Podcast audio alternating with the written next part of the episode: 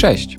Jeśli tutaj trafiłeś, to znaczy, że podjąłeś bardzo ważną decyzję, a mianowicie chcesz wprowadzić zmiany w swoim dotychczasowym stylu życia. Zmiany, które pomogą Ci cieszyć się zdrowiem przez długie lata. W moich nagraniach postaram się przybliżyć Ci i wyjaśnić zagadnienia związane z treningiem w siłowni oraz właściwym odżywianiem, tak aby łatwiej było Ci się odnaleźć w nie tak skomplikowanym świecie zdrowego trybu życia – Nazywam się Bartosz Terka, jestem trenerem personalnym i doradcą żywieniowym, chociaż sam siebie określam bardziej jako specjalista do spraw zdrowego stylu życia. A to jest mój podcast o treningu i żywieniu inaczej. Zaczynamy!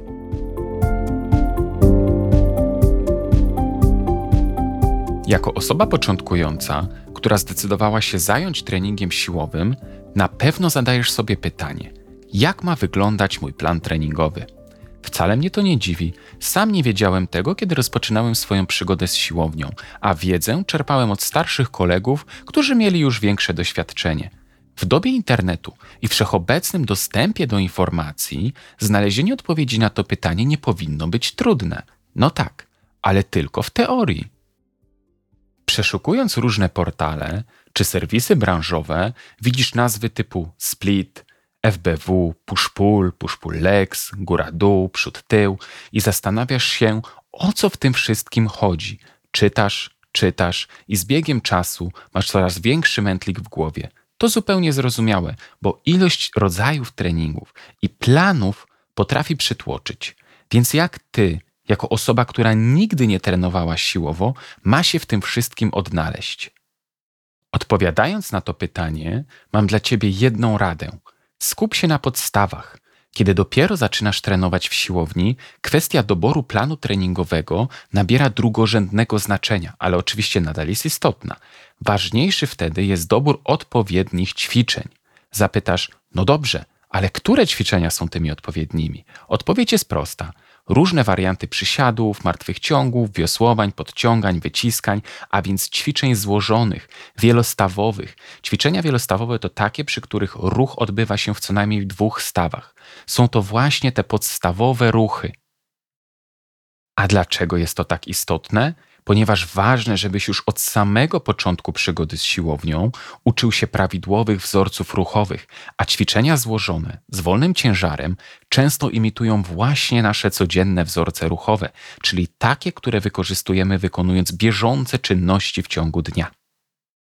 Dla przykładu, jeśli wykonujesz jakąkolwiek formę przysiadów, wówczas uczysz swoje ciało wzorca ruchowego, jakim jest siadanie i wstawanie. Z kolei, jeśli wykonujesz martwe ciągi, to przekłada się to na doskonalenie wzorca, jakim jest podnoszenie czegokolwiek z ziemi. Idąc dalej, wyciskanie ciężaru nad głowę stojąc przekłada się na wzorzec unoszenia przedmiotów, tak zwany spacer farmera na umiejętne noszenie na przykład toreb z zakupami i tak dalej. Okej. Okay. Skupmy się przez chwilę na korzyściach ćwiczeń wielostawowych. Właściwa technika ćwiczeń pozwoli Ci uniknąć w przyszłości dysproporcji mięśniowych czy dysbalansów strukturalnych, ponieważ ćwiczenia te wykonywane są w pełnym zakresie ruchu danego mięśnia mniejszych lub większych urazów, a także kontuzji. Dodatkowo takie ćwiczenia są o wiele bardziej intensywne niż ćwiczenia wykorzystujące na przykład maszyny, a tym samym mają wpływ na zwiększenie wydatku energetycznego, ponieważ pracujemy tutaj większą ilością mięśni, niekiedy nawet całym ciałem. Niewątpliwą korzyścią stosowania ćwiczeń wielostawowych jest również możliwość wykorzystania w nich dużych ciężarów, a dzięki temu rozwój naszej siły, co dla Ciebie jako osoby początkującej powinno być niezwykle istotne, ponieważ wzrost siły równa się możliwość stosowania większych ciężarów, a tym samym lepszy rozwój mięśni, co prowadzi do budowania masy mięśniowej lub spalania tkanki tłuszczowej w zależności od Twojego bilansu kalorycznego.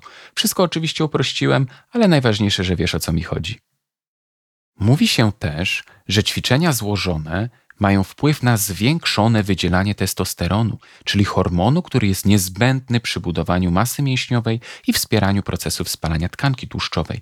Jeśli ma być szczery, to były już ponoć badania, które zarówno potwierdzały, jak i obalały tę teorię. Dlatego ja osobiście nie mam zdania w tym temacie, jednak zamieszczam tutaj tę informację, żebyś wiedział, jaką dodatkową korzyść możesz mieć ze stosowania ćwiczeń wielostawowych. Przejdźmy do samych systemów treningowych, zaczynając od popularnego splita. Wiem, dziwna nazwa. Split jest chyba najpopularniejszą formą treningu.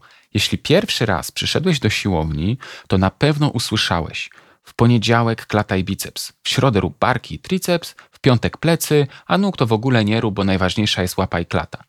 Śmieszne, ale niestety prawdziwe. Okej, okay, może nieco to podkoloryzowałem, jednak w splicie chodzi mniej więcej właśnie o to – Czyli planując tydzień treningowy, wybierasz jedną lub maksymalnie dwie grupy mięśni, które będziesz ćwiczyć danego dnia. Dobierasz kilka ćwiczeń na każdy mięsień, a więc intensywność jest w zasadzie kolosalna i powtarzasz ten proces w kolejnym tygodniu. Może to wyglądać tak, że ćwiczysz każdą grupę mięśniową jednego dnia, na przykład poniedziałek klatka piersiowa, wtorek plecy, środa barki, czwartek nogi, piątek ramiona, kolejność tutaj jest absolutnie przypadkowa, lub łączysz dwie grupy ze sobą, czyli poniedziałek klatka piersiowa i triceps, środa plecy i biceps, piątek nogi i barki, więc jak widać możliwości jest naprawdę wiele. Nasuwa się za to pytanie, czy to wszystko ma sens? Przeanalizujmy to sobie na zasadzie zalet i wad. Jeśli chodzi o zalety takiego treningu, to na pewno trening split pozwala przetrenować dany mięsień praktycznie pod każdym kątem w trakcie jednej jednostki treningowej, o ile dobierzemy odpowiednie ćwiczenia. Po drugie, ze względu na dużą ilość ćwiczeń, którą wykonujemy na daną partię mięśniową, mamy gwarancję maksymalnego zaangażowania wszystkich włókien mięśnia przy odpowiednim doborze ćwiczeń. A co z wadami? Po pierwsze, Kolosalna objętość może doprowadzić do przetrenowania. Po drugie, powstaje ryzyko wystąpienia stanu opóźnionej bolesności mięśni, popularnie zwanego przez wiele osób po prostu zakwasami, które mogą mieć wpływ na obniżenie sprawności na następnym treningu, jak i w zwykłych, codziennych sytuacjach. Po trzecie, trening split jest czasochłonny. Wykonując kilka ćwiczeń, po kilka serii na każdą grupę mięśniową, a tym samym licząc się z dużą intensywnością i objętością takiego treningu, trzeba poświęcić na niego naprawdę dużo czasu. I po czwarte, zbyt rzadka stymulacja mięśni. O ile intensywnie przetrenowane duże grupy mięśni, dajmy na to nogi, plecy, mogą faktycznie potrzebować aż 7 dni na regenerację, tak aby kolejny ich trening odbywał się bez żadnych bolesności, o tyle z małymi partiami sprawa wygląda nieco inaczej. Są to mniejsze mięśnie, a więc i regenerują się szybciej, co oznacza, że będą gotowe do pracy na przykład po powiedzmy dwóch czy trzech dniach. Czekając wtedy 7 dni na kolejny trening, pozbawiamy się szansy na rozwój tych grup mięśni. Drugim popularnym systemem jest tak zwane FBW, FBW to skrót od Full Body Workout, a więc w uproszczeniu treningu całego ciała. Można spotkać się z opinią, że jest to rodzaj treningu dedykowany osobom początkującym. Jego głównym założeniem jest trening całego ciała podczas jednej jednostki treningowej. Może odbywać się dwa, trzy, a nawet cztery dni w tygodniu, co oznacza, że każda partia ciała będzie trenowana kilka razy w skali jednego tygodnia. Należy jednak pamiętać, że zwiększenie częstotliwości treningu danej partii mięśni wiąże się ze zmniejszeniem intensywności i objętości treningu, a więc wykonywać będziesz mniej ćwiczeń i mniejszą ilość serii danego ćwiczenia.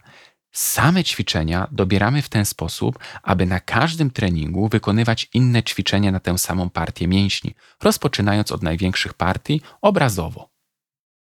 Poniedziałek jedno ćwiczenie na mięśnie czworogłowe nóg, jedno ćwiczenie na dwugłowe nóg, jedno ćwiczenie na dół pleców, jedno ćwiczenie na najszerszy grzbietu, jedno ćwiczenie na górę pleców, jedno ćwiczenie na naramienne, jedno ćwiczenie na dwugłowy ramienia, jedno ćwiczenie na trójgłowy ramienia, jedno ćwiczenie na brzuch, jedno ćwiczenie na łydki.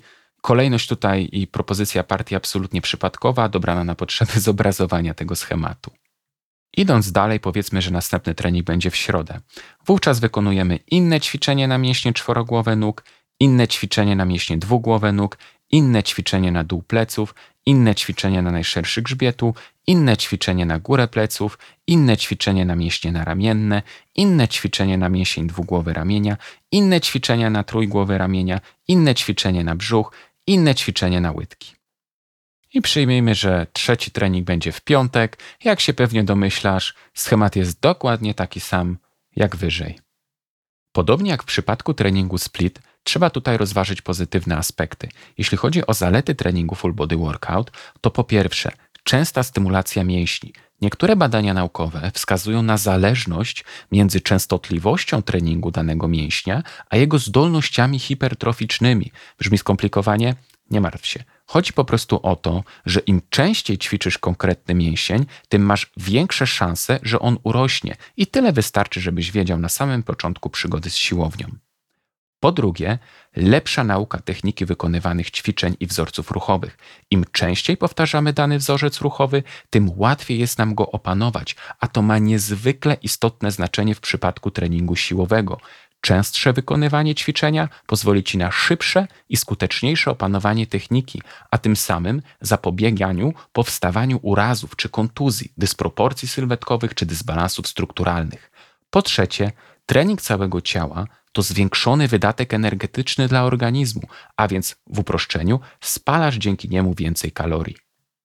Ok, wysłuchałeś moich rozważań i zastanawiasz się teraz, co jest dla mnie lepsze, co powinienem wybrać.